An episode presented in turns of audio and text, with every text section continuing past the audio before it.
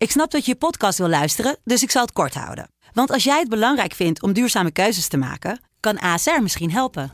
Nou hoor ik je denken, hoe dan? Nou, bijvoorbeeld bij het duurzaam herstellen van schade. Of de premies die we beleggen volgens ons duurzaam beleggingsbeleid. Dat bepaalt waar we wel en juist niet in investeren. Wil je meer weten over welke duurzame keuzes ASR maakt? Ga dan naar asr.nl slash duurzame keuzes. ASR doet het. Zo, dan kan je nu lekker naar je podcast luisteren. Studio Socrates wordt mede mogelijk gemaakt door Unibed. Deze week hebben we het over Mesut Ozil. De man die assistrecord na assistrecord aan diggelen paaste. En meteen ook de meest zorgzame paser die ik ooit zag. We bespreken of hij beter paste bij Arsenal, Real Madrid of misschien wel bij Werder Bremen. En hij heeft een randje, maar we zijn eigenlijk alleen maar meer van hem gaan houden. Há muito tempo você está no meu caminho. Como posso esquecer?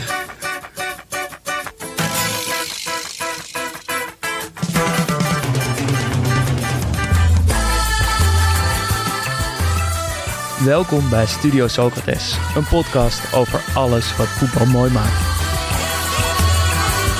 A beleza é você, menina. Giroud sets Ramsey away. Brzezinski in the middle. Ramsey's picked out. Oh, what a finish! And it's the first goal for Arsenal for their record signing. And there's no flag this time. And Ozil with a chance to win it. It's Mesut Ozil. And Arsenal have done it. Bitter disappointment for Ludogorets.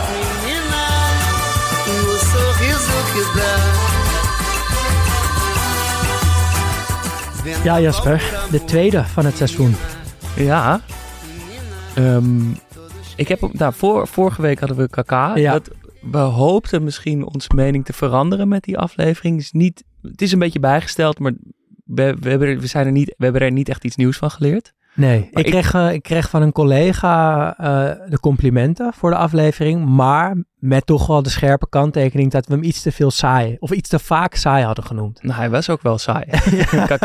Maar ik heb een gevoel dat we deze week eh, toch wel wat meer, achter wat meer zijn gekomen. Wat meer liefde hebben gevonden voor Iets de meer speler. liefde hebben gevoeld. Ja, dat, het, eh, dat er toch dingen qua, aan het licht kwamen die we, die we echt niet wisten. Ja, Of een, een veel genuanceerder, completer beeld eh, hebben gekregen van de speler van vandaag. Maar eerst, ehm, ja, jij wilde het eerst nog... ja, ik de- wil, ja, ik wil het e- heel even over eh, twee dingen hebben. Eén is Dimitri Payet. Ja, Is trouwens ook echt een speler waarover we ooit een aflevering moeten maken. Want dat is, ja, die heeft goals gemaakt. Dat is echt niet normaal. En gewoon eh, echt een hele goede speler. Ehm, maar die is eh, vertrokken naar Brazilië. En niet voor carnaval, maar nou, waarschijnlijk ook voor carnaval. Maar ook om te gaan voetballen bij Vasco da Gama in Rio. En wij hebben in deze podcast vaak een lans gebroken voor ja, de Zuid-Amerikaanse landen. ja je, Maar ga ga nou nou niet naar de zandbak. Ja. Ga gewoon naar Brazilië. Ja, als je 35 bent, ga gewoon nog twee jaar in Brazilië of in Ja. Argentinië voetballen. En Payet gaat dat doen. En het onthaal op het vliegveld was echt geweldig. Eh, kijk, dat is natuurlijk ook zo in bijvoorbeeld Turkije en waarschijnlijk ook wel zo in Saudi-Arabië. Dus dat zegt eigenlijk nog niks.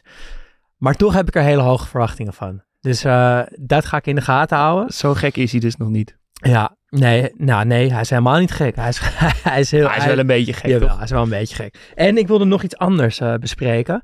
Ehm, Oh jee. ook op, op, op eh, ja, eigenlijk kwam dat ook uit de KK-aflevering. Kregen we via Instagram wat berichten van luisteraars die zeiden, oh, eindelijk KK, de eerste speler van wie ik ooit een voetbalshirt kocht. Gewoon een paar keer kregen we precies dat bericht. En dat, ik, vond, ik vond het wel een leuk, een, een leuk feitje voor, voor die mensen. Maar ik vroeg me af, wat is dan jouw eerste voetbalshirt wat je Ja, gaat dat is natuurlijk de vraag die meteen komt. Ik kan me herinneren dat ik ooit heel blij was met een heel nep Arsenal shirt. Maar dat was volgens mij blauw met rode mouwen. En alles, alles was nep eraan. ja. Ehm, en volgens mij het eerste shirt wat ik had, een echt shirt, was het uitshirt van Ajax in 2002 volgens mij. Wat gewoon, dat, gewoon dezelfde banen had, maar dan Ja. grijs met donkerblauw. Ah ja, Een beetje, ja, ik zie meteen Slatan ja eh, die, die daarin. heeft hem aangehad, ja. Ja, ja. eh, dat. Ik, ik had denk ik, eh, een hele nep ook. Dat is eigenlijk wel lekker, dat je dat vroeger gewoon schaamteloos aandeed. Die hele Nog steeds. nep- ja, doe je dat nog steeds? Neppe voetbalshirt? Nou, ik heb er niet zoveel probleem mee. Nee, oh, ik zou dat, ik, nee, ik denk niet dat ik dat nog zou doen. Ehm, maar ik had Fieri, Inter. En daar zijn ook nog allemaal voor te schamen. schoolfoto's van. Het is ook een en beetje dus toch je eerste single of zo, toch? Ja, ja, daar hoef je je zeker niet voor te schamen. Nee. En heb je nog hele rare voetbalshirts in de kast hangen? Poeh. Het- ja, ik denk het, het raarste shirt wat ik heb eh, is een shirt van Blackpool uitshirt 1997, wit, met een heel funky kraagje. Maar en die heb je recent, redelijk recent, telewest op de borst. ja, die heb je redelijk recent aangeschaft. toch? Ja, ja. Ik vind het, eh, ja, het is gewoon Ja. een mooi shirt. Ja. Ik, vond het ergens en was, eh, ik was er blij mee. Jij? Mm, ik eh, ben, nou was, moet ik misschien zeggen, groot fan van Yoon Yoon. Die Zuid-Koreaanse spits van Ajax, tijd terug. Eh, en ik heb ooit, eh, toen hij bij Porto terechtkwam, toen ik al helemaal dacht, hoe is het mogelijk? Heb ik een shirt eh, van Porto gekocht met Soek achterop. En die kwam ik laatst eens tegen met het verhuis, want ik was het helemaal vergeten. Collectors item. Ja, dus die is weer terug Die gaat in... ooit nog heel veel geld ja, opleveren. die is terug in de voetbalshirts. la. En inderdaad, die gaat ooit nog heel veel geld opleveren. En dan toch ook even, wat was je eerste singeltje? Oeh. Eerste cd'tje? Ik, eh, nou, hier heb ik het toevallig eh, met mijn vriendinnetje over gehad laatst. En dat ging dan niet over de, per se de eerste single, want dat zou ik eigenlijk niet meer weten. Maar de muzieksoort waar ik het eerst echt mee in love was eigenlijk. En dat was gewoon hele zoetsappige R&B. Ja, natuurlijk. Ja. Gewoon Joe. En ja, mooi. eh, ja, die Fabulous remix en zo. Dat, echt genieten. Jij? Ja, nou, ja, ik denk... Ik was wel wat jonger, denk ik, toen ik mijn eerste... Bij de Free Record Shop Ja. eerste cd'tje kocht. Volgens mij was het Melanie C. met I Turn To You. ik schaam me er niet voor. Je hebt het nu hardop gezegd. ja, nou ja, eh, prima. Oké, we gaan het hebben over Mesut Ja, Özil. Mesut Özil. En die komt eh, uit mijn koker. En we hebben veel verzoeken gehad om een keer een Duitse voetballer Ja. te behandelen. Ehm, nou, vorige week heb ik eh, verteld dat ik geen fan ben van Michael Ballack. Toch misschien wel de eerste Duitse speler waarvan ik dan dacht, oké, is die misschien een aflevering waard? Ehm, maar die, die is er dus niet geworden. Miroslav Klose, dacht ik aan. Had gekund. Had gekund, want dat is natuurlijk wel een beetje een aparte met, al- met, met al die kopgoals en topscorer op En WK's. iemand die op, op, een, op clubniveau niet echt opvalt. Nee, maar internationaal met die WK's dus wel. En die rare salto altijd na, na- bij het vieren van een doelpunt. Maar toch ook niet, ja, mijn gevoel was niet sterk genoeg. Laatst zat ik eh Dortmund Ajax te kijken. Toen raakte ik erg onder de indruk van, indruk van Felix Nemetja of zo. Een middenvelder, maar ja, is 22 jaar. Ja. De eerste keer dat ik hem zag spelen, kunnen we geen aflevering over maken. Wel een Duitser. Eh, ja, en dan kom je natuurlijk eigenlijk heel snel ook uit bij Mesut Özil.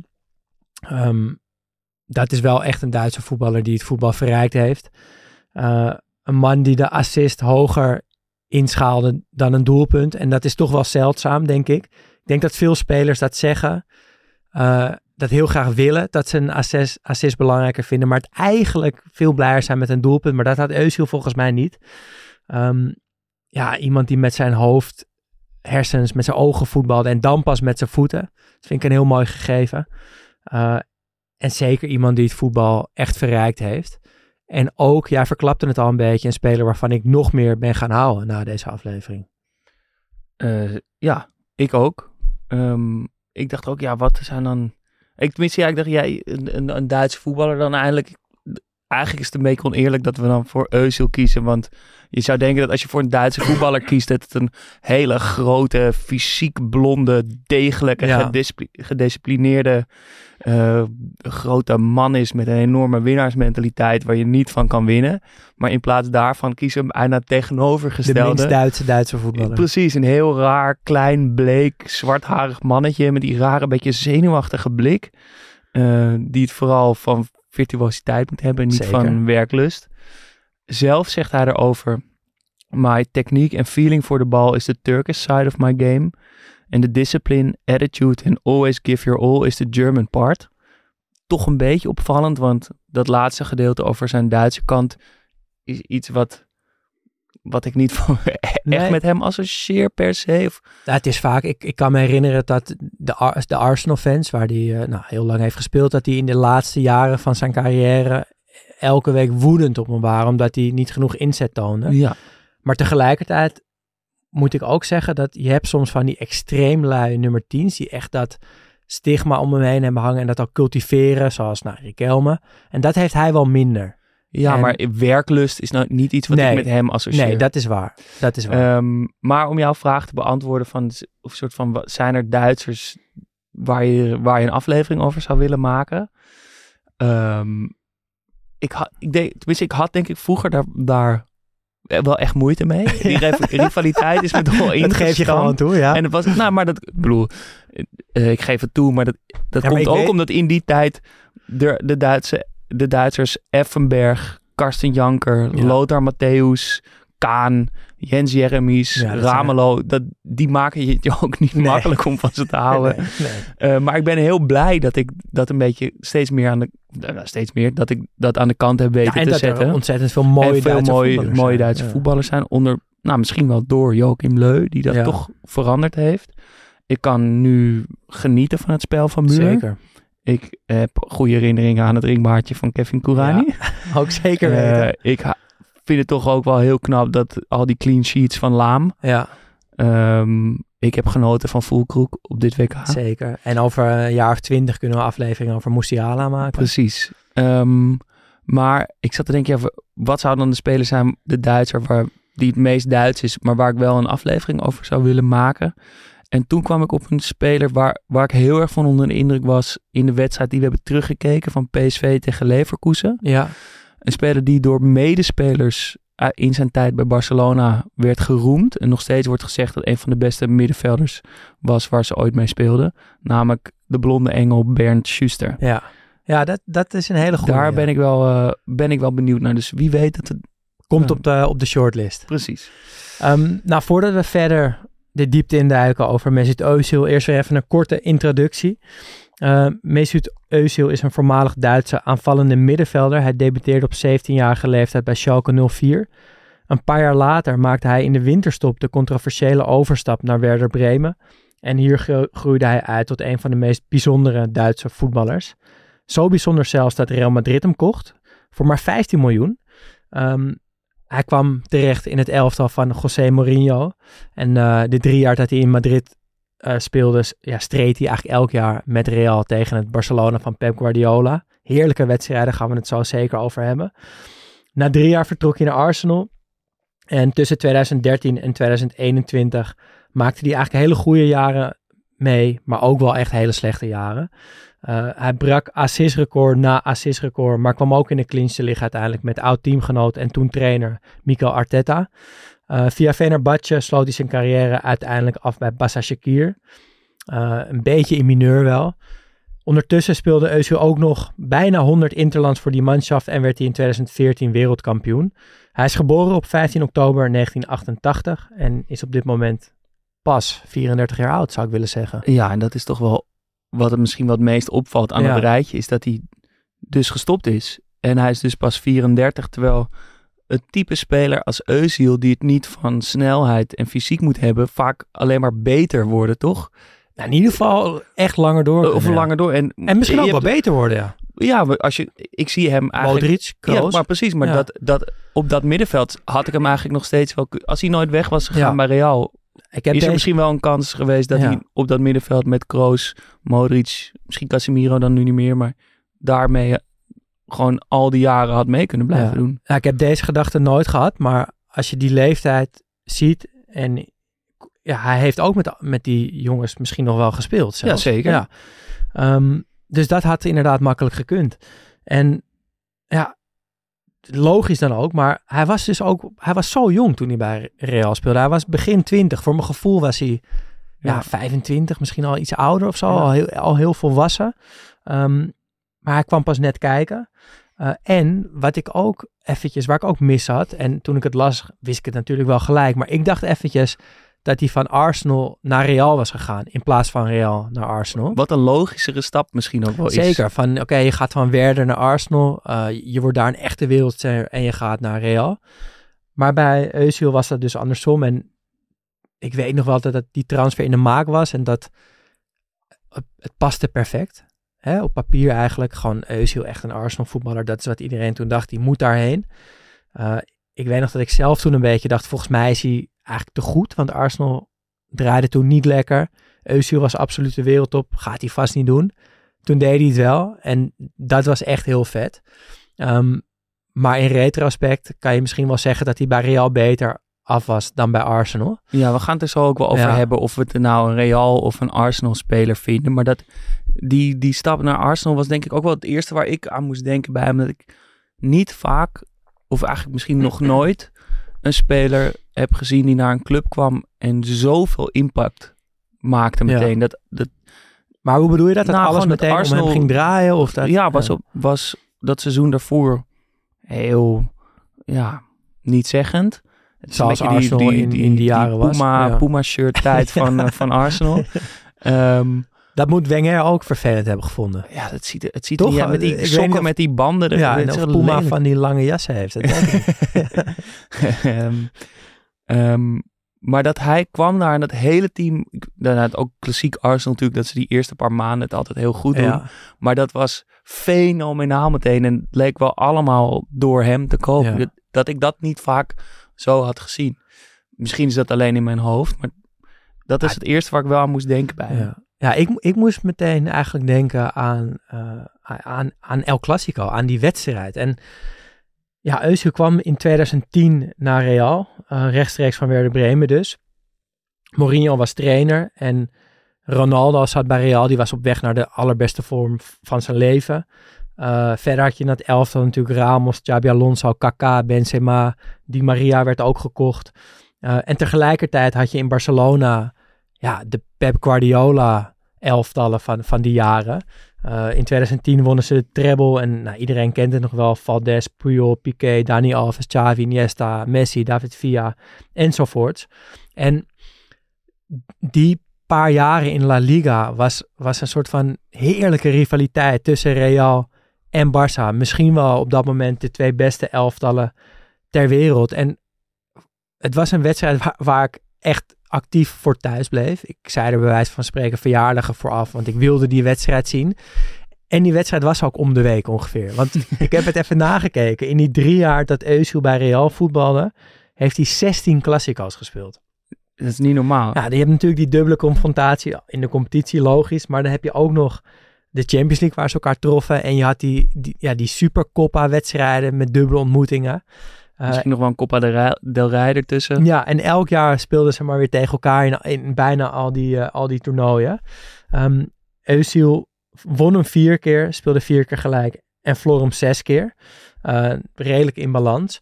Maar wat me vooral bijstaat van, van die jaren was dus die schitterende rivaliteit. En hoe, dat, dat het echt iets is wat het voetbal ook zo mooi maakt. Je had twee verschillende stijlen tegen elkaar. Mourinho tegen Guardiola, Messi tegen Ronaldo. Uh, soms over het randje, maar ze hadden elkaar ook wel echt nodig. Ze maakten elkaar beter. Ja, het was zo lekker de good guys tegen de bad guys ja. of zo, ook toch wel. Zeker, maar ook dat ze dat allebei ook omarmden. Ja, ja het, en dat maakt die rivaliteit zo lekker. En ja, het, het, was gewoon wel echt bijzonder. Messi scoorde in 2011, 2012 50 competitiedoelpunten. Ronaldo 46. En ja, die soort rivaliteit mis ik af en toe nu wel een beetje. Want volgens mij kan je rivaliteit ook niet opdringen of forceren of zo. Dat, dat ontstaat. En het is natuurlijk het mooiste als het echt twee verschillende speelstijlen zijn, twee verschillende identiteiten. En ja, waar heb je dat nu bijvoorbeeld? In Nederland niet echt. Nee. Want de teams moeten ook ongeveer even goed zijn, want anders is, is een rivaliteit ook niet zo leuk. Het moet elke keer spannend zijn. Ja. Arsenal City kreeg je vorig jaar zo'n klein beetje, maar toen het moest, denderde City daar overheen. Ja, Inter tegen Milan nu nou, met de Champions League misschien. Ja, ja maar ook Maar Napoli werd gewoon kampioen. Ja. Maar uh, Inter AC was natuurlijk in wat later in de jaren 2000 was dat een dat ultieme rivaliteit. Ja, maar daar was volgens mij ook altijd wel één van de twee het beste. Ja.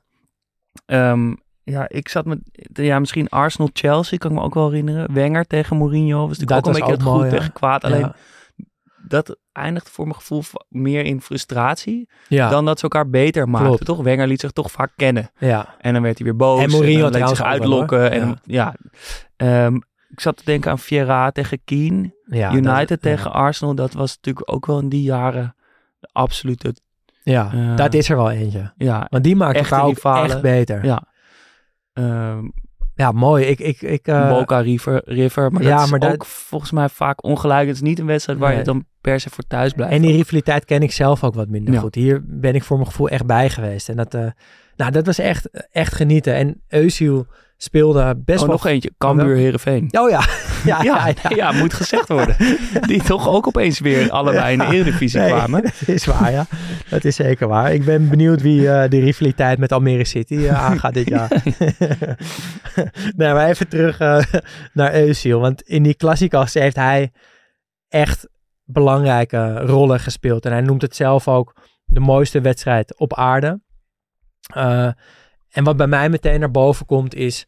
Ik dacht dat het een goal was, maar ik ben het op gaan zoeken en het was geen goal. Eh, het, het was een schot van Eusiel die uiteenspat op de lat en paal. Dus hij gaat via de lat zo tegen de paal in Camp Nou. Hij krijgt de bal van KK een beetje rechts op het veld, echt nog op 40 meter. Hij maakt die Ronald de Boer shoulder lean naar rechts, zeg maar, en gaat naar links toe. En pegelt hem echt van afstand Uit het niets. uit het niets tegen de lat en de paal. Dus en hij vliegt Ja. eruit. De rebound gaat er nog bijna in. Geen doelpunt. Een prachtige boog, een beetje over de keeper heen, maar ook best wel rechtdoor. Ja, Net genoeg, of ja, net niet genoeg dalen daarna. en ik weet eigenlijk helemaal niet waarom ik dit nou zo herinnerd heb. Want ik hou helemaal niet zo van afstandsschoten. Maar op een of andere manier zit dit in mijn hoofd. En een ander ding waar ik aan moest denken is eh 2012. Real wint in Camp Nou dat jaar. En Eusiel geeft een schitterende steekpaas op de 1-2 van Ronaldo. En Ronaldo doet voor het eerst die calma, calma celebration. Dus Eusiel heeft eigenlijk aan de, aan de basis gestaan van die celebration. Ehm, en hij was ook wel, kijk, ik, ben heel erg Barça-fan. Of was heel erg Barça-fan in die tijd. Eh, en er waren eigenlijk geen spelers van Real waarvan ik dacht, kom maar naar ons toe.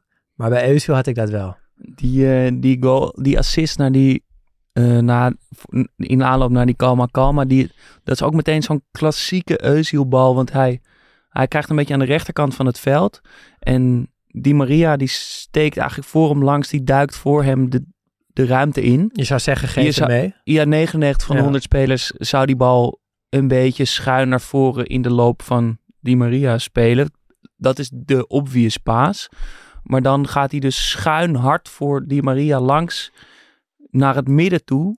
Komt eigenlijk recht voor de keeper terecht waar Ronaldo opduikt Ja. en er omheen gaat. En dat is dan een hele logische bal. Het is een vrij recht toe, recht aan steekbal. Maar je ziet hem pas op het moment dat, dat, Ja. hij, gegeven, dat hij eigenlijk klaar is. Ja, Dan denk je pas, Oh oh, ja, ja, logisch. logisch. Maar, gaan we het straks nog... Nou ja, en wat nog toch wel wat ook mooi aan die bal, specifieke bal is, is dat. Kijk, voor ons is het misschien dat het pas logisch is a- als hij aankomt. Maar in herhaling zie je heel goed dat op het moment dat Eusiel de bal dreigt te krijgen, dat Ronaldo al onderweg is. Omdat die dus weet, Eusiel gaat hem goed aannemen en Ja. hij gaat me weg kunnen steken. Ronaldo was ook erg teleurgesteld toen eh Özil vertrok. En Die zag zijn doelpunten eh, Ja. aantal natuurlijk opeens eh, weer een beetje op de tocht staan. Ehm, maar ja, die... Nou, we gaan het er straks denk ik nog wat meer over hebben, maar die assist, zeker bij Real, ik, ik wist, ik had gewoon een soort, oh ja, hij geeft mooie assists of zo, maar Ja. dat hij zoveel assist gaf, dat, Ja, want is, ja, die cijfers zijn echt, echt fenomenaal. In drie jaar Real Madrid geeft hij 80 assists in totaal. Eh, hij wordt in die drie jaar een keer kampioen. Hij wint een keer de beker en hij wint de Supercup. En vooral dat tweede jaar, dus 2011, 2012, het jaar dat voor Real eigenlijk alles samenkomt en Özil misschien ook wel zijn beste voetbal speelt, daar, ja, daar is het echt om je vingers bij af te likken. Je hebt Ronaldo dus in de spits, eh, met Benzema er vlak achter. Die Maria en Özil dus een beetje hangend op de vleugels. Özil maakt 6 goals en geeft 24 assists, maar vooral Real Madrid als team ja, breekt record na record. 100 punten in La Liga, nog steeds een record. 121 doelpunten in La Liga, nog steeds een record. Een doelsaldo van plus 89 en 32 overwinningen in de competitie. En dan te bedenken dus dat ja, Barcelona dat ene elftal had dat jaar. Het is echt, het was zo mooi. En Özil lijkt er zo goed te passen op een ja, en ik vind hem daar dus ook echt beter passen dan bij Arsenal. Dat vind ik nogal een uitspraak. Want ik vind het gewoon meer een Mourinho-speler dan een, dan een Wenger-speler. Of, Ja? een, of een Barcelona of Arsenal-speler. Omdat hij, hij heeft wel die dat virtuose en het creatieve. Maar, eh, en, het, het- en niet dat, dat soort cynisme wat er, wat er aanhangt. Maar hij, heeft wel, ja, Ja. maar hij heeft wel iets ongenaakbaars. Ja. Een, een soort met die, en dan heeft hij ook die natte haren nog zo in dan met een bandje. En dat, die, die elftallen van Real, die, van Mourinho, die stralen vaak dat beetje arrogante, onaantastbare uit.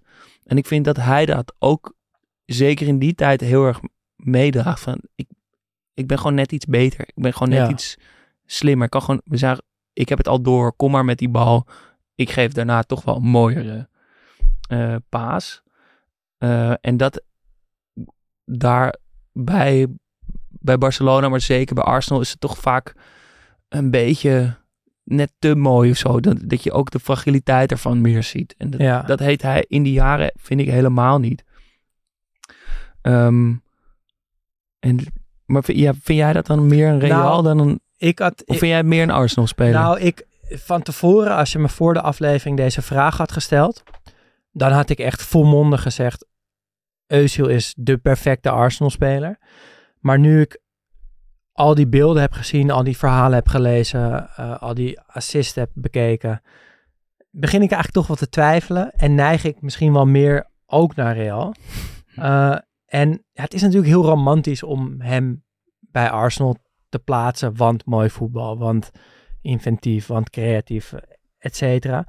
Maar misschien past hij wel beter bij ja, dat soort van aanvallende, counterachtige voetbal. Dat is een mooie paradox. Ja, want hij, ja, hij is niet per se zo'n, vind ik dus, zo'n hele lui-achtige nummer 10 die met kleine paasjes en hakjes en mooie dingetjes het spel naar zijn hand zet. Hij is best wel recht toe, recht aan en effectief. En dat paste zo goed in dat elftal van Mourinho met Real. En bij Arsenal heeft hij, heeft hij ook echt geweldige jaren gehad. Alleen hier, bij Arsenal leidt het zo vaak tot, tot niet echt iets of zo. Ja, en hier was het in schoonheid. Ja, en hier was het gewoon Maar- toch een soort van efficiëntie, effectiviteit gekoppeld aan schoonheid. Ja, en die tegenstrijdigheid die daarin zit. Ja, eh, wat jij ook net, net noemt met, met een aanvallende counterploeg.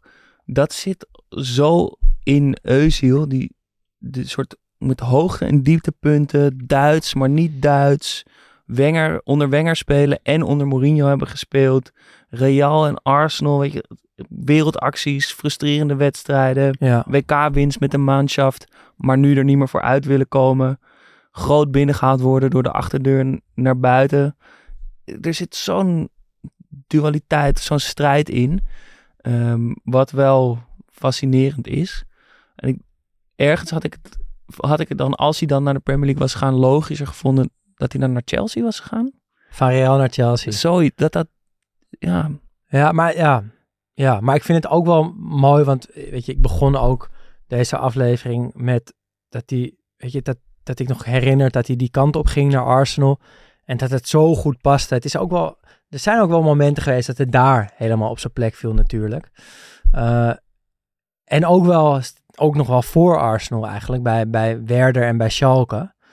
Eh, ja, Vooral bij Werder, waar, het, ja. waar die ook soort in, in een he- heerlijk elftal voetbalde. Ja, waar het ook even klopt allemaal. tuurlijk, want we hebben het natuurlijk de hele tijd over Real en, en Arsenal, maar, maar het moet even benoemd worden, want dat, nou, hij verdient zijn, zijn transfer wel met, de, met zijn optreden op WK 2010. Ja. Daardoor, door dat optreden gaat hij uiteindelijk naar Real, maar zijn zeker zijn tweede seizoen, bij afstand, Werder ja. eh, laat hij het echt zien. Ehm, maar dat, zeg maar, begin jaren 2000 tot 2010, Werder Bremen is wel, ja, Ja. er zit veel moois. ja, zeker. In 2004 wonnen ze de dubbel. Eh, voor het eerst. Ailton. Eh, en eh, Ailton- Ja. Ik kan me een beeld herinneren van dat hele kleine, dikke mannetje Ailton... die in, tijdens het feestvieren in de kleedkamer... bloot in de jacuzzi staat te springen met een hele grote piemel. Ehm, ik heb het probeer, geprobeerd op te zoeken, maar ik kon het niet vinden. Misschien maar goed ook. Ailton Dick had je gezocht, Ja, niet? bloot. Maar natuurlijk ook spelers als Torsten Frings, Naldo, Diego, Oh. Eh Klose, we Hugo. Almeida, eh Miku, eh, Passane. Ehm, de- ik zie ook meteen die strakke Ja. groen met oranje shirts voor me. En hij komt bij Werder terecht na Schalke. Daar wordt hij binnengehaald als groot talent, maar ja, gaat toch ook net als in de rest van zijn carrière daar een beetje lullig weg. Vindt zijn contracten te laag. Ehm, en Werder pikt hem meteen op, want er wordt wel gezien als, als de nieuwe ster van het Duitse voetbal. Ehm, en in het eerste seizoen doet hij het redelijk. Het tweede seizoen komt iets echt eh, tot wasdom. Daar moet hij die Diego vervangen die naar Juventus is vertrokken.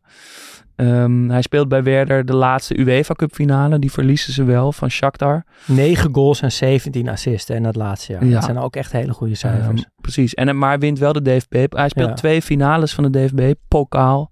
Wint er eentje door de winnende goal ook nog eens te maken. 1-0 in de finale tegen Leverkusen volgens mij. Eh, ja, toch even door die elftal of door die foto's Mooi. heen klikken. Is ja, ik werd, het warmst, terug. ik werd het warmst van Hugo Almeida. met die snor. Ja, die gigantische snor en een grote, grote spits met, met echt een verwoestende uithaal met links. En ik kan me herinneren dat hij op FIFA echt veel te goed was. Dat hij net sterk en snel genoeg was dat, ja, dat hij niet echt van de bal te krijgen was en dat je lekker van afstand kon pegelen. Eh, dit zou wel eens een spits kunnen zijn die dan opeens in mijn Studio Socrates zaal opduikt, denk ik. Zo, Ja. vind ik wel een grote uitspraak hoor. Hugo het gaat hem niet worden, want ik ga, het gaat hem niet worden, want ik ga het natuurlijk niet nu al prijsgeven, maar hij zou wel op mijn shortlist staan. Het is wel cult. Ja, het is zeker. Maar ik zou eerder Ailton eh, zeggen. Werd ook gewoon drie keer op rij topscorer volgens Ja. mij van Duitsland. Ehm, hij laat dus al bij Werder zien 17 assists. En Dat trekt hij daarna, wat je net zei, door. Wat 80 assists bij, eh, bij Real. Er is een filmpje op YouTube wat het heel goed weergeeft hoe goed Özil nou is. het is echt een van de, van de raarste goede filmpjes die ik ooit Ja. heb gezien. Het is een soort infographic. Ja. maar je moet, ja, dus ik ga het toch proberen uit te leggen. Want je ziet een, eh, op het scherm staat rechts onderin gaat er een, een eigenlijk eh, de leeftijd lopen. Dus je, je ziet onderin staat 17 jaar en 1 maand. En dat tikt door naar 2, 3, 4, Ja. 5, 6, 7, 8 maanden. En dan 18, 19, 20. Dat is de leeftijd van, zeg maar, van alle topspelers. Van de top assistgevers in de top van Europa. Ja, dus daar staan in eh, Messi, Messi, Ronaldo, Ronaldo. Ribéry, Fabregas. Ja, Ehm, gewoon de top assistgevers uit en- die tijd. en het begint dus bij 17. Ze staan allemaal op nul. Eh, volgens mij is eerst Benzema geeft als eerste wat assists. Die leeftijd gaat lopen. Die balkjes die gaan, eh, die zie je dus. Nou, je ziet dus links staan allemaal namen onder elkaar. En achter de naam komt een balkje die optelt hoeveel assists ze hebben. Ehm, tot 21,5 voert Fabregas met overmacht de lijst aan. Wordt af en toe afgewisseld met Benzema, Ribéry, Messi is het nog heel even, Ronaldo is het nog heel even. Maar dan, als de teller op 21,5 komt, is Özil stiekem een beetje in de schaduw van die andere grote spelers. en dat Klimt dus hij ook omhoog. de periode dat hij naar Real gaat. Precies, hij klimt omhoog.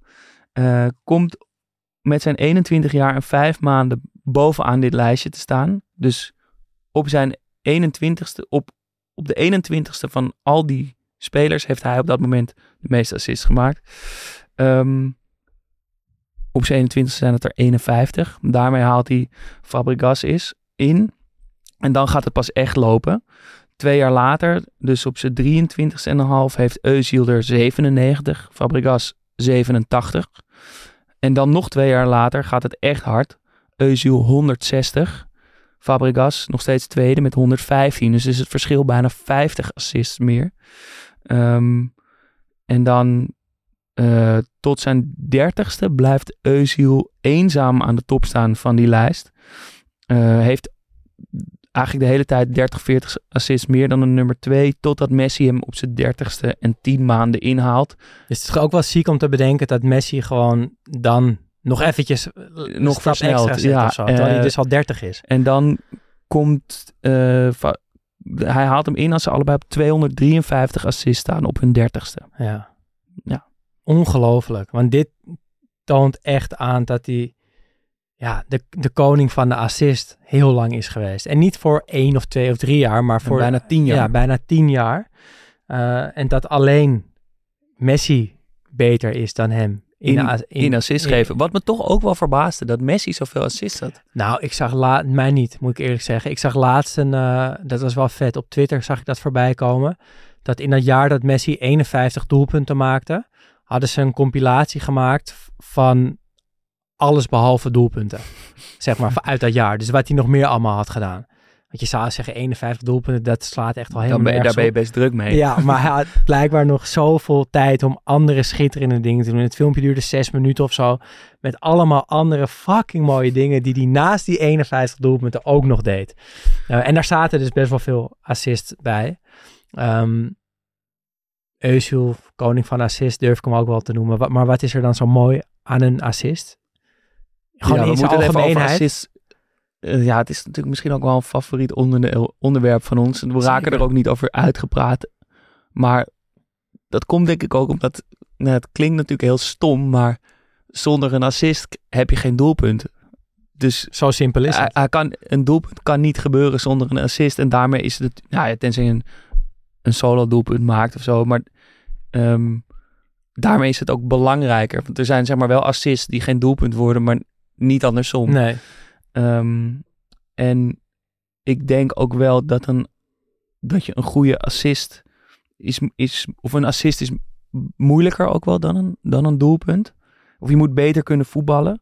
Je moet het toch het spel, eh tenminste een spits hoeft niet per se te anticiperen. Die assist kan hem al dwingen om gewoon te handelen. Of zo. De, de, het- de gedachte en het Ja. idee en de intelligentie zit al in die bal.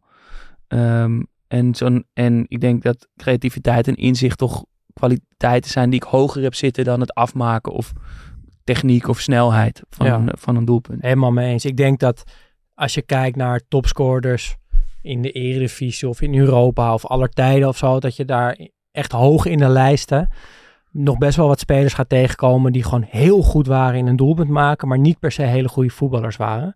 En dat dat in die lijsten met assisten, Nee. ja, dat bestaat niet. Nee. Ehm, Ehm, en, en waarom waar- was Eusiel dan zo goed in die assist? Ja, ik, ik denk dat het enerzijds toch ook wel echt aangeboren visie is of zo. Dus Eusiel speelt met zijn, met zijn ogen en met zijn hersens en, en dan pas met zijn voeten. En Iniesta zei er ook ooit over van er, er is niemand die het voetbal beter begrijpt dan Eusiel. En dat begrijpen van het spelletje kan je echt wel leren tot een bepaalde hoogte. Maar dat moet er ook in zitten. En ik denk dat hij dat gewoon heeft. Maar als je er dan toch probeert af te pellen van wat is dat dan? Dan valt het mij heel erg op dat Eusiel bijna, echt bijna nooit naar de bal kijkt. En dan, we hebben het heel vaak over scannen gehad. En dan, dat gaat vaak over scannen als je de bal niet hebt. Dus als die bal onderweg is of ergens anders op het veld, dat je dan die omgeving scant. Maar Eusiel kijkt ook heel vaak niet naar de bal als hij wel de bal heeft. Dus dan, dan kijkt hij gewoon heel even naar die aanname en dan tikt hij die bal één tikje vooruit en dan gaat hij kijken. En dan bij zijn volgende pas geeft hij een, eh, een, een steekpaas en daar komt een doelpunt uit. Ehm, en die assist, dat, dat is ook iets wat me heel erg is opgevallen. Dat zijn helemaal, ja, niet per se beauties. Tuurlijk, er zitten hele mooie buitenkant voetjes bij, er zitten hakjes bij. Maar het is eigenlijk allemaal heel, heel logisch. Het is allemaal precies hard genoeg. Het is precies naar de juiste man op het juiste been van de spits. En volgens mij komt dat omdat hij altijd op tijd is om die paas te geven. Hij hoeft zich niet te haasten. Hij moet niet opeens wat bedenken. Hij heeft het al gezien en kan het daarom heel precies uitvoeren. Ehm, en hij, hij wil er volgens mij ook niet per se in uitblinken van ik moet nog een assist geven of ik moet nog wat moois laten zien. Uh, hij hoeft helemaal geen ster te zijn. Het, het zit er meer in de functionaliteit of zo. En dat Ja. lijkt hij helemaal te omarmen en oké te vinden. En dat maakt het dan ook gelijk zo mooi. Ik, ik ben het er helemaal mee eens. Het zijn geen circusstukjes of Nee. soort eh, tentoonspreiden van zijn, wat hij allemaal kan. Wat Guti natuurlijk wel Precies, heel of zo had. van kijk Ja. Quaresma die met zijn buitenkant Ja. geeft. Dat is het nooit. Het is alleen met zijn buitenkant als het moet. Het is gewoon Ehm, entertainment maar het is door niet- logica of zo. Ja, dat is mooi gezegd, want het is niet degelijk. Want Nee, daar het nee, veel te virtu- virtuoos Ja. voor. Ehm, en het is dus ook zoals die ene bal op die Kalma Kalma goal. Het, het, is nooit de, de bal die je, als je tv zit te kijken of in het stadion zit, verwacht. Je, je, je zit, ik zit vaak een beetje zo te kijken en denk je, nou, nu gaat hij natuurlijk naar rechts buiten. En het is nooit die. En op het moment van Pasen zie je het misschien nog niet, of snap je hem nog niet. En terwijl die bal onderweg is, misschien ook nog is niet helemaal. Als hij die bal Ja. helemaal in de voet zit van de aanvaller, dan denk je opeens, oh ja, eh, tuurlijk. ja, Want ja, je ziet het toch? en, Ja. en wat je zegt van dat de rust of dat kijken, dat, dat, zit dat vind ik misschien wel het mooiste daaraan. Is dat het, het is nooit uit een soort haast of, of improvisatie van oeh, oeh, we moeten snel die bal, we moeten door of zo. Ja, Het, is, het lijkt ook altijd even zo'n, omdat hij dan even opkijkt of even inhoudt, ja. omdat hij het al heeft gezien, heeft hij die tijd en dan lijkt het stadion zo heel even stil te vallen. Ehm,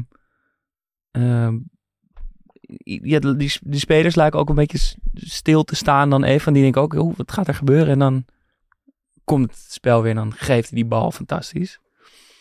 En als laatste eh, was dat ik, ik zat al die compilatiefilmpjes te kijken en ik vond het op een gegeven moment zo, zo lief, die ballen die hij geeft. Lieve Dus- balletjes. Er zit zoveel zorgzaamheid in voor, voor zijn medespeler. Toch, hij, hij Ja. gunt het je zo. Hij maakt Dat het zo makkelijk. gezegd, hij zegt zo, hier, alsjeblieft, een doelpunt voor je. Die bal is nooit te hard of moeilijk. Het is altijd een soort dienblaadje van, ik gun het je. Pak maar. Dat zijn En, eh, cadeautjes eigenlijk. Ja, en een eh, assist heeft natuurlijk altijd iets sociaals. Ehm, maar bij hem Ja, maar er zijn is het vaak vertederend Ja. ook. Of zo. Het is het soort uit liefde voor zijn medespelers. lijkt maar ik erin te zien. Ja, want er zijn ook assists die, die gegeven worden omdat het nou eenmaal moet. Ja, gewoon die bal voorschieten. Ja. En, dan, en kijk maar wat je ermee Ja. doet. Maak er maar een doelpunt van. Ja, En bij hem is, zit er altijd een soort lief ja, een strikje eromheen voor zijn, voor zijn medespeler. Ik gun het je. Hier, ik maak het je zo makkelijk mogelijk. En die aandacht, dat is bijna vertederend, vond ik het op een gegeven moment worden. en, En het juichen na het geven van assist bij het doelpunt, dan zie je hem ook niet heel hard juichen Nee. naar die medespeler. Maar is het meer een soort knipoogje van, alsjeblieft, vet Maar- toch? en, wat, eh, en wat vind je er dan van dat als, eh, als Ronaldo na, na weer een geweldige assist van Özil naar de andere cornervlag rent? Dat vind ik sowieso, denk ik, misschien wel een van de irritantste of meest frustrerende dingen in het voetbal.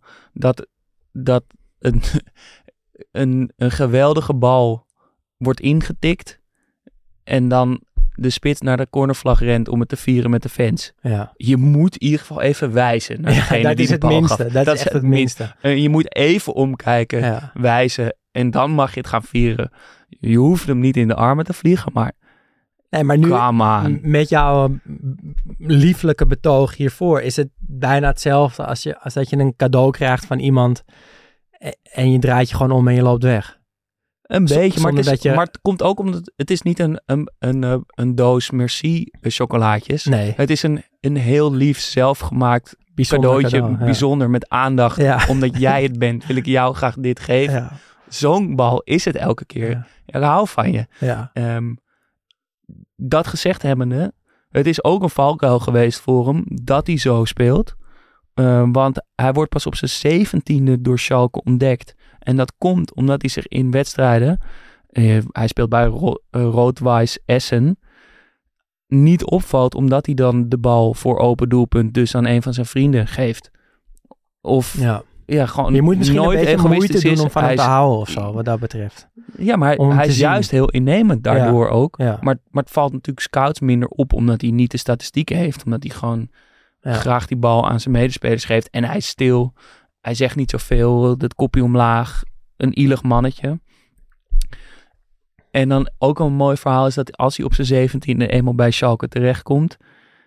Ja, dat, een, toch een beetje een gekke laadbloeier. Hij is een hele ielige maar fysiek. 17, Hij is stil.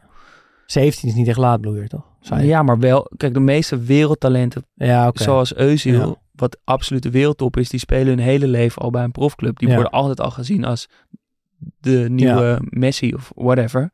En hij komt op zijn zeventiende toch wel bescheiden bij Schalke binnen. Ehm, daar vragen ze hem dat stille mannetje naar zijn ambitie. En dan zegt hij, ik wil eerst spelen bij Real of Barcelona en dan naar de Premier League. Ja, het is allemaal al dat, gezien. dat komt dus uit.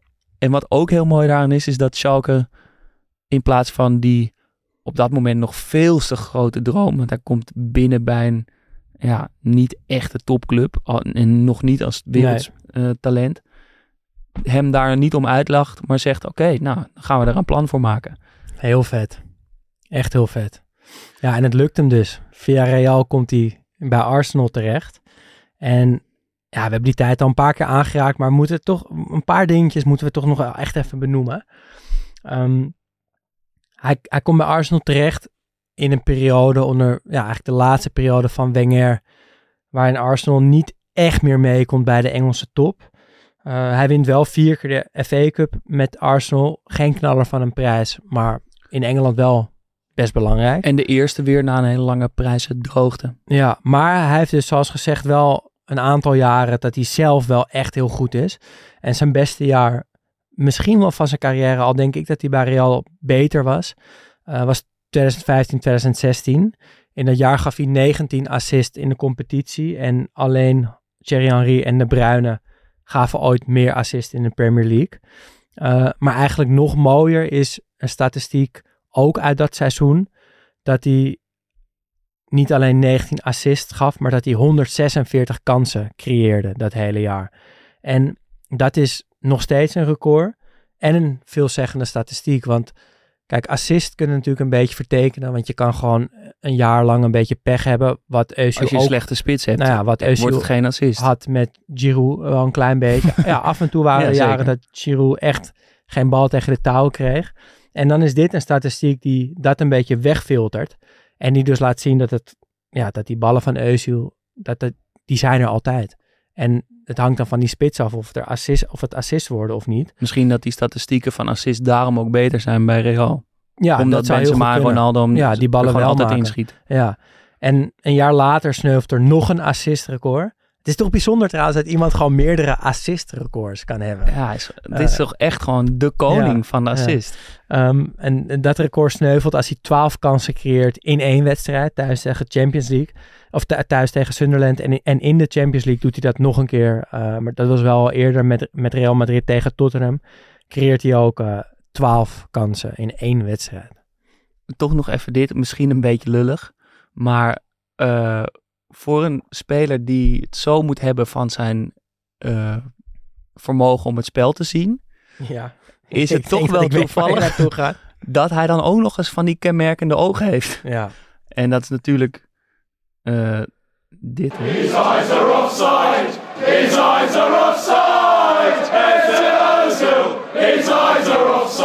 Özil, Özil, his eyes are offside. Wel heel grappig, eh, want hij heeft natuurlijk best wel kenmerkende... Zeker. Ja, het is gewoon heel ogen. grappig. Ja. Eh, ja. Ehm, ehm, en typische Britse voetbalhumor natuurlijk. Volgens mij is het ook Zlatan, your nose is offside. Ehm, en het ook, levert, ook heel leuk. en dat moet het meteen dan ook over, over de bijnamen hebben. Eh, de L is leuk. Nemo, de multiculti kicker. Nou, daar hebben we het zo meteen nog even over. Maar sowieso de mooiste. The Wizard of Oz. Ja, dat is ook hoe ik hem eh, herinner met zijn bijnaam. En ook hoe alle compilatiefilmpjes heten. Zeker. Voetbal is art. The Wizard of Oz. Eh, maar hij, hij, hij heeft ook eh, niet veel. Hij, maar, want hij scoorde niet zo heel veel. Maar hij heeft ook mooie doelpunten gemaakt. En ik denk dat Ja. ja, het doelpunt waar we het dan even over moeten hebben... is in de Champions League uit tegen Ludo Gorets met Arsenal. De eerste die denk ik wel te binnen springt. Iedereen kent hem. Özil wordt diep aangespeeld. Eh, hij neemt de bal al heel lekker mee met buitenkant voet. De keeper komt uit. eh, net uit de 16. Hij lopt hem er overheen. Twee verdedigers zijn inmiddels teruggesprint. Hij neemt de bal nog een keer mee naar binnen. Nog een keer mee naar binnen. Nog een keer mee naar binnen. Ja, de verdedigers en de keeper vallen bij bosjes neer. En hij kan hem in een leeg goal intikken. Ehm, en om even te illustreren dat niet alleen wij dat een mooie goal vinden. Hier eh, eh, ja, een voice note, voice memo, soundbite van Erik Cantona over deze goal.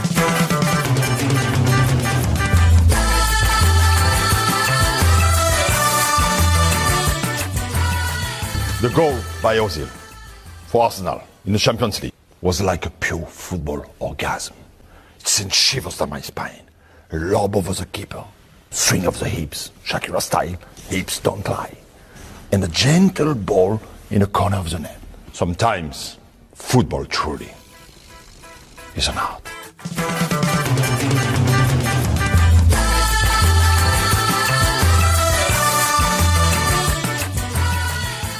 Voetbal is een acht.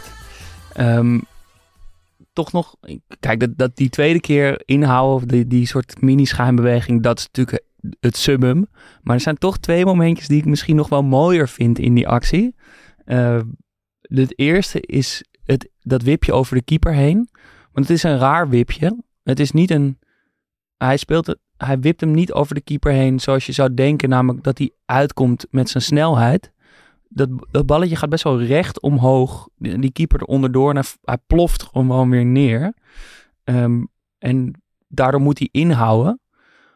Wat een foutje lijkt, maar volgens mij helemaal bewust is. Omdat Denk ook bewust hoor. Als hij hem in zijn, dus wat verder voor zich uit wipt, zodat hij in zijn snelheid die bal gewoon in zijn pas krijgt, dan komt hij te ver uh, naar buiten toe ja. uit.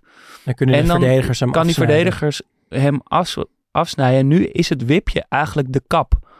Ja. Dus hij doet eigenlijk twee dingen in één met dat, dat wipje over de keeper, wat briljant is. Hij houdt daarmee in en die verdediger vlie eerst vliegt voorbij. Dan doet hij natuurlijk twee keer dat, die pas. Liggen ze allebei op de grond. Maar die laatste is het mooist. En dan, die laatste is het mooist. Maar daarna zit een nog mooier moment, vind ik. Want ze liggen dus. Hij heeft dat gedaan. De actie is al drie keer geslaagd eigenlijk. En het is niet... Het, daarna zet hij nog een pasje. Ja, maar die vind ik het mooist. Die dat, dat stapje is Ja. zo mooi, omdat... Dat, het, het is niet om te, te laten zien, van, hij loopt er maar niet in. Het is geen, Ik heb het is idee... geen disrespect, maar Nee, zeker het niet. klopt beter. De Nou, ik hoek heb is het idee- mooier, er is meer rust, de actie is helemaal af daarmee. En het, Ja, nou, ik denk dat hij met dit laatste, eh, laatste stapje alle toeval uit wil sluiten. Soort van, je ziet hem, ja, je ziet hem eigenlijk voorbereiden op dat hij misschien nog een keer inhoudt. En dan ziet hij dat het niet hoeft en dan maakt hij die pas rustig af en dan ja, hij hem binnen. hij, hij gaat, het is echt alsof je het, het muziekstuk laat, weet je wel, Ja, als je bij een concert bent en het, en het nummer is afgelopen, dan valt er nog even die stilte en dan Ja. pas applaus. Ja, Dat is het. ja. Dat schapje is dat echt. En ik kreeg bijna een beetje kippenvel van. Zo, het, is- ja, het is totale controle. En ja. En Cantona kon er ook van genieten. Ehm, ja Dan- en nog een ding ja, wat die, waar we, moet- we moeten het heel veel over hebben. Want Ja. het is, als je het ziet, moet je toch even met je ogen knipperen. de Eusiel bounce. Ja, de, eigenlijk de paas of schot, kan allebei, wat Eusiel zelf bedacht heeft. En het is, eh, het, ik vind het esthetisch dus eigenlijk best lelijk. Alleen, het is wel helemaal vernieuwend. Het, het, het was er nog niet. En het, en het is er daarna ook niet meer. nee, het is er ook niet meer, niet de knucklebal zo heeft nog wel navolging gekregen. Maar de Euselbounce is en blijft de Nee, ja, het is, het is altijd met links. En wat hij doet, eigenlijk, eh, het lijkt alsof hij gewoon met zijn binnenkant laag gaat schieten. Maar dan in plaats van om gewoon de, ja, de bal frontaal eigenlijk te schieten of te pasen, gaat hij er, hakt hij er eigenlijk van boven een beetje ja, hij op. raakt de bal bijna aan de bovenkant. Ja, met schuin aan de bovenkant. Eh, waardoor die bal soort van ja, onder de druk omhoog springt weer. En zo over een uitgestoken been komt op een hele verdekte manier. Of over de keeper die denkt, het wordt een laag schot, ik duik naar de hoek. Ja. Springt die bal omhoog doelpunt. En En het zijn meerdere goals die, ja, die die met links een beetje aan de linkerkant hard in de verre hoek lijkt te gaan schuiven. En de beweging klopt daar ook helemaal voor. Ja. Alleen plopt de bal ja, klopt wel. En de eerste keer in- moet je inderdaad in, het, in de korte van, hoek. huh, wordt hij nou aangeraakt? Of wat gebeurt hier Ja, nou? waarom gaat die keeper, waarom houdt die keeper dat zachte balletje niet? Ja, en de mooiste vind ik, en die zit ook in de compilatie die, die in de link van een beschrijving eh, staat, is na een 1-2 met Lacazette. Hij speelt Lacazette in, hij loopt door. Je ziet aankomen dat, hij, dat Lacazette mee gaat geven. Hij komt weer een beetje links van de goal uit. Hij, lijkt hem laag korte hoek te schieten. Die keeper duikt daar dus volle bak heen. En hij draait zijn voet net een klein beetje. En nou, dus raakt die bal weer aan de bovenkant. En de bal schiet diagonaal zo over de keeper heen. En je denkt? Wat gebeurt hier nou? En ik kan me ook heel goed voorstellen dat de eerste paar keer dat iedereen ook echt gedacht moet hebben, ja, dit is gewoon geluk. Maar hij heeft het zo vaak gedaan dat het, het is geen geluk. Het is echt zo'n eh, pool of biljartstoot. Ja. Dat je de, de keu helemaal Ja. zo schuin met de achterkant helemaal bijna verticaal omhoog. Ja, en dat En je over een bal heen moet. Precies. En dan tik je er bijna bovenop en dan springt hij eroverheen. Het is echt een... Een biljartstoot. Hij geeft sowieso vaak passes als een biljartstoot, maar dit is een echte. Ja. Ehm, ja, dan komen we denk ik uit bij, bij ja, wat, wat is dan een beetje ons eindoordeel over Özil? Wat was hij, hoe goed was hij nou? Eh, Heeft Ja. hij het voetbal mooier gemaakt? Ja, Waar dat- schalen we hem in? Nou, ik moet, eh, ik moet sowieso vaak, laatste tijd, eh, vaak denken aan een interview van, van Guardiola. Maar ik vond het heel toepasselijk ook op, op Özil. Want het is namelijk dat, dat interview wat Guardiola bij, uitzender, bij uitzondering geeft na een golftoernooi ehm, samen met Ronald Koeman. Koeman wordt geïnterviewd. eh, Guardiola wordt erbij gevraagd en die wil wel meedoen Ja. voor zijn oud eh, ploeggenoot. En Koeman voor Nederlandse... eh. Guardiola zijn vrienden ook. Ja, en hij heeft natuurlijk ook een soort warm gevoel voor Nederland. Ehm, en daarin zegt hij iets wat, wat best wel veel, eh, waar ik dus veel over na moest denken. Namelijk dat de manier van spelen altijd belangrijker is dan het resultaat. Wat eigenlijk, nou ja, Is dat wel zo? is dat dan af? zo? Ik denk, zeg maar, tijdens een wedstrijd geef je Guardiola hiermee gelijk. Want tijdens het kijken ernaar geniet je van de schoonheid. Maar zodra je daarmee verliest en het eindsignaal dus klinkt, geef je Guardiola ongelijk. En denk je, nee, het enige wat telt is winnen. Ja, dan heb je er weinig aan dat je mooi gevoetbald Ja, hebt, maar verloren. Speelstijl, eh, eh, het zal wel. Ik wil gewoon kunnen juichen en die cup omhoog kunnen houden. Maar, dus je gaat van gelijk naar ongelijk. Maar toch draait dat gevoel volgens mij op een gegeven moment ook weer om. Op lange termijn. En krijgt Guardiola weer gelijk.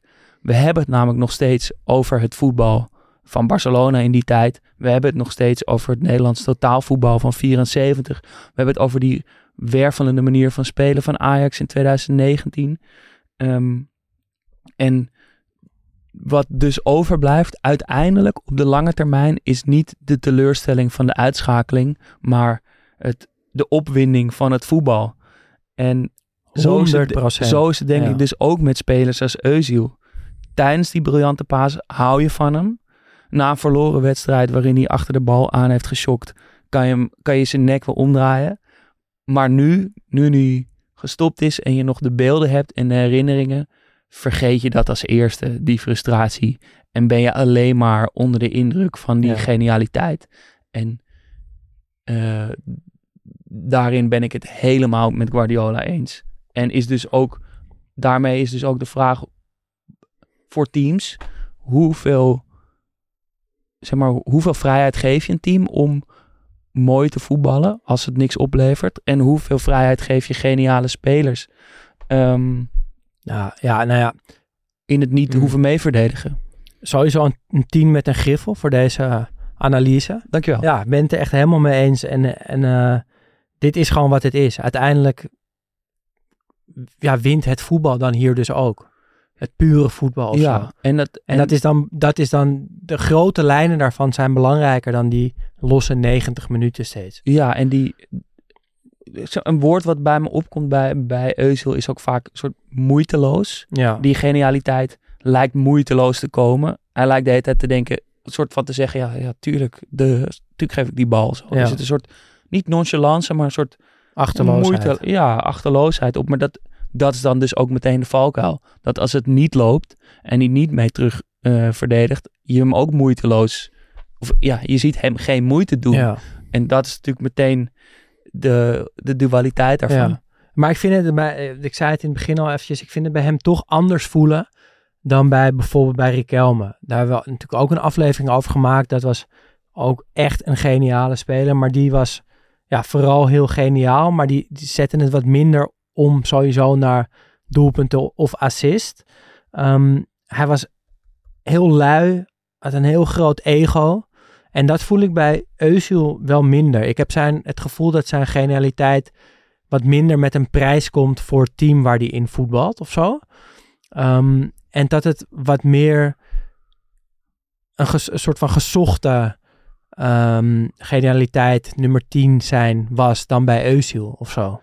Snap je wat ik bedoel? Ja, ik begrijp wat je bedoelt, maar ik denk waar, wat mij denk ik opvalt, waar ik het ook nog wel over wil hebben, is dat het verschil denk ik tussen een Riquelme en misschien ook wel een Lang of zo en Eusiel is, is dat ik denk dat Riquelme en Lang ongegeneerd zichzelf zijn. Die doen geen, zij zijn gewoon zo en zij zeggen ja, ik ben zo en ik speel zo en de discussie en de frustratie komt door de buitenwereld Ja. die het misschien niet begrijpen. Maar bij Eusiel lijkt het inderdaad een interne conflict te zijn. Hij, hij lijkt zelf met die tegenstrijdigheden te worstelen. En een journalist schreef, en dat vond ik wel goed gezegd, is dat die in eerste instantie ongeïnteresseerde houding niet, dat die vaak verkeerd wordt gelegen, gelezen, omdat het niet komt doordat hij ongeïnteresseerd is, maar juist omdat hij het tot een Ja. enorme criticus Hij van zichzelf is. hoofd gewoon, ja. Hij, hij weegt alles tegen elkaar af. Zal ik het zo of zo? Was het goed of slecht? Moet ik dit en dat? En dat is eh, zoveel interne strijd dat hij daardoor stilvalt. En het ongeïnteresseerd lijkt, terwijl het juist tegenovergestelde is. En ik, ik denk dat ik het na al deze beelden daar ook wel Ik snap dat helemaal. eh, mee eens ben. ja, ik snap dat zeker. En nou ja, dat, dat, dat raakt natuurlijk ook aan het, het nare, of het, ja, dat randje wat er aan kleeft aan Eusiel. Wat ook terecht is, denk ik, want er zitten natuurlijk rare dingen bij. Ja, we moeten het benoemen. Ehm, ja eh, als je nu op zijn Instagram kijkt, zijn de laatste, in Veel de laatste foto's tien met foto's Erdogan, met. Erdogan. Was zijn beste man op zijn bruiloft. Ehm, ja, niet meer spelen bij eh, Arsenal. Niet meer spelen bij de Mannschaft. Eh, met ruzie weg zelfs. Eh, bij Fenerbahce lukte het niet. Bij Istanbul Başakşehir lukte het niet. Hij is zelfs in onmin geraakt met zijn vader. Die schijnt hij niet meer te willen zien. Of geen contact meer te hebben. Wat, ja, dat een terecht randje is. Daar vind ik ook wel wat van. Eh, maar als je leest over waar hij vandaan komt en waar hij mee te maken heeft gehad, is het ook niet he- totaal, komt het niet uit de lucht vallen en is het ook wel verklaarbaar. Hij groeit namelijk op in het hele grauwe, in verval geraakte Gelsenkirchen, industriële stad. Ehm, een plek met weinig kansen voor, voor jonge jongens. Veel racisme. Ehm, ja, een moeilijke plek voor iemand zoals Ja. hij met die ja, een Turkse achtergrond heeft. En in dat hele ongezellige roergebied leert hij voetbal op een klein veldje. Ehm, een soort pleintje met een groot hek eromheen, wat Eusiels apenkooi wordt genoemd. Eh, en dat is natuurlijk het klassieke verhaal van een klein mannetje dat tegen Ja. de grote jongens op een moeilijk meedoen. bespeelbare Ja, veld ja, moet spelen, waar de bal nooit uitgaat, dus het tempo hoog ligt. En daar groeit hij in op. Ehm, krijgt te maken met racisme en die verdeeldheid als ja, ben ik Turks of ben ik Duits? Voor Duitsers ben je te Turks, voor Turken ben je te Duits. Dat is al in zijn jonge jaren in, bij een voetbalclub. Als hij daar bij Rotweiss Essen gaat spelen, is dat de coach hem in het Duits toeroept dat hij eh, de bal moet pasen. En zijn vader in het Turks roept dat hij de bal moet schieten. Ja. En ehm, hij groeit door, krijgt succes en wordt eigenlijk een van, nou, de- die generatie kwam daarna veel meer van, Duits, van het Duitse elftal met allemaal spelers met een migratieachtergrond. Maar hij is een van de eerste. En met dat eerste succes wordt hij dus ook meteen de posterboy of een soort een uithangbord voor eh, de politiek. Eh, Merkel maakt handig gebruik van zijn, van zijn achtergrond Ja. en sluit hem in zijn armen, wil meteen met hem op de foto. Ehm, terwijl extreem rechts meteen zegt dat het een plastic Duitser is, een nep Duitser. En wordt meteen in die wereld meteen zo verscheurd. Komt mooi tot uiting.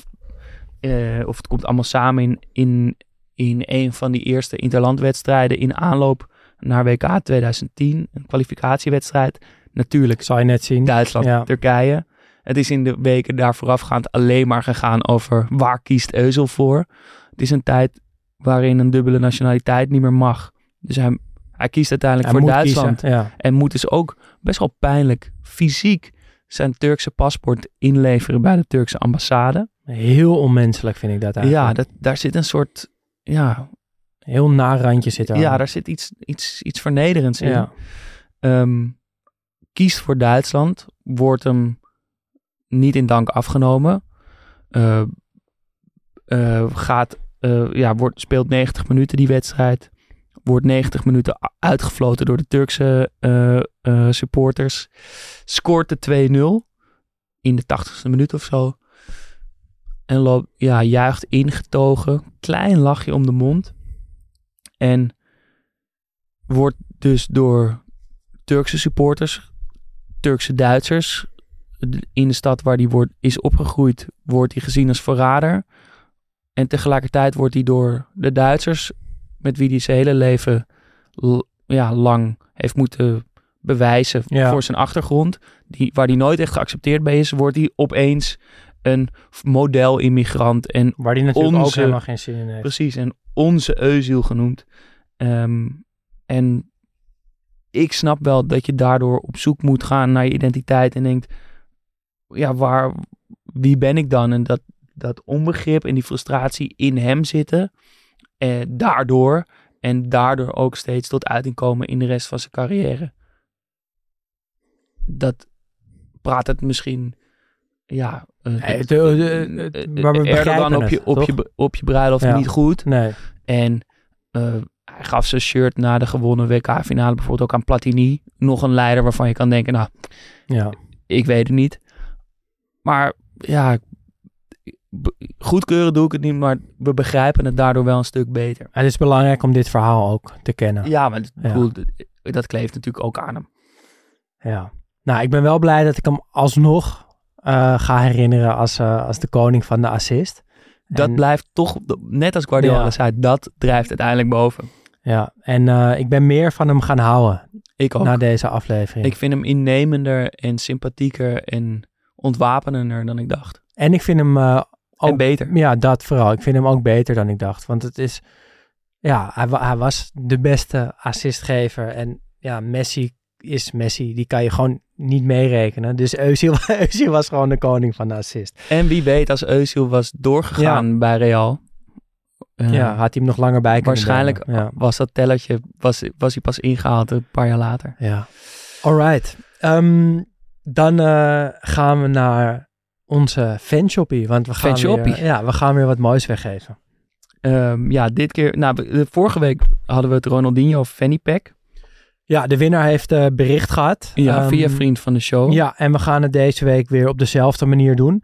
Ehm, dus ga naar vriend van de show en word vriend. Dat is stap 1 als je dat nog niet bent. Dan gaan wij weer een, eh, een mooi item verloten. Ja. Eh, dit keer is het een item waar we een eh, shout-out voor moeten geven. Want nou, het, het dat we een fanshop b- begonnen. We teasten, we, we hebben het er veel over. Het gaat er ook echt aankomen nu. Ehm, en een paar jongens kregen hier lucht van. Die hebben de Instagram pagina When in Doubt, Kick It, It Out.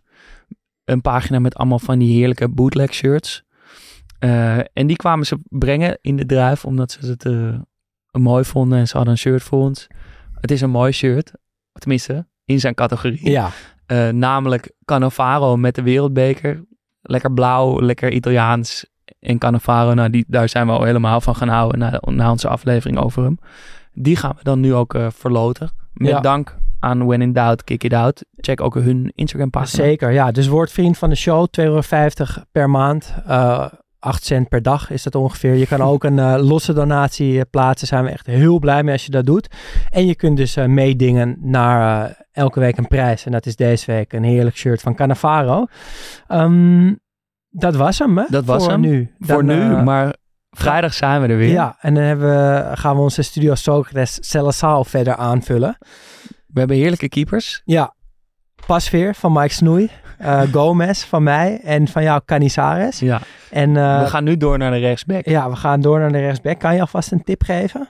Ehm, Een cryptische hint, een nationaliteit, een specialiteit, een, een iets, een kiks. Een, Het is een, eh, een, een, een speler die, ja, waar ik gewoon meteen bij rechtsback aan moet denken. Oké, oké. Heb je ze allebei al of niet? Nou, ik heb er eentje, de andere denk ik wel, maar twijfel ik nog over. Maar ik denk degene die ik uiteindelijk naar voren ga schuiven, dat is een soort een onderbelicht icoon van de rechtsbackpositie. Oké. Jij? Ehm, ik weet ook al wie ik naar voren ga schrijven. Klein tipje. Eh, geblondeerde haren. Oeh. Ah, Stel dat je het nu zou weten, dan wil ik niet dat je het hardop roept. Nee, dat zou echt nee. zonde zijn. Maar je weet het nog niet, We hoor. gaan het vrijdag horen. Weet je het al? Como posso esquecer? Weet. Ik weet niet. Nee, ik weet het niet. Oké, eh, we zijn er vrijdag weer.